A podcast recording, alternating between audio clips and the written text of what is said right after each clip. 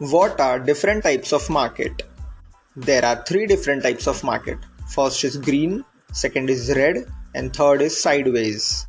In green market, the price of a stock is increasing. In red market, the price of a stock is decreasing. In sideways, the market is not up or down but is flat. Sideways is when market is trading on the same range for a long time.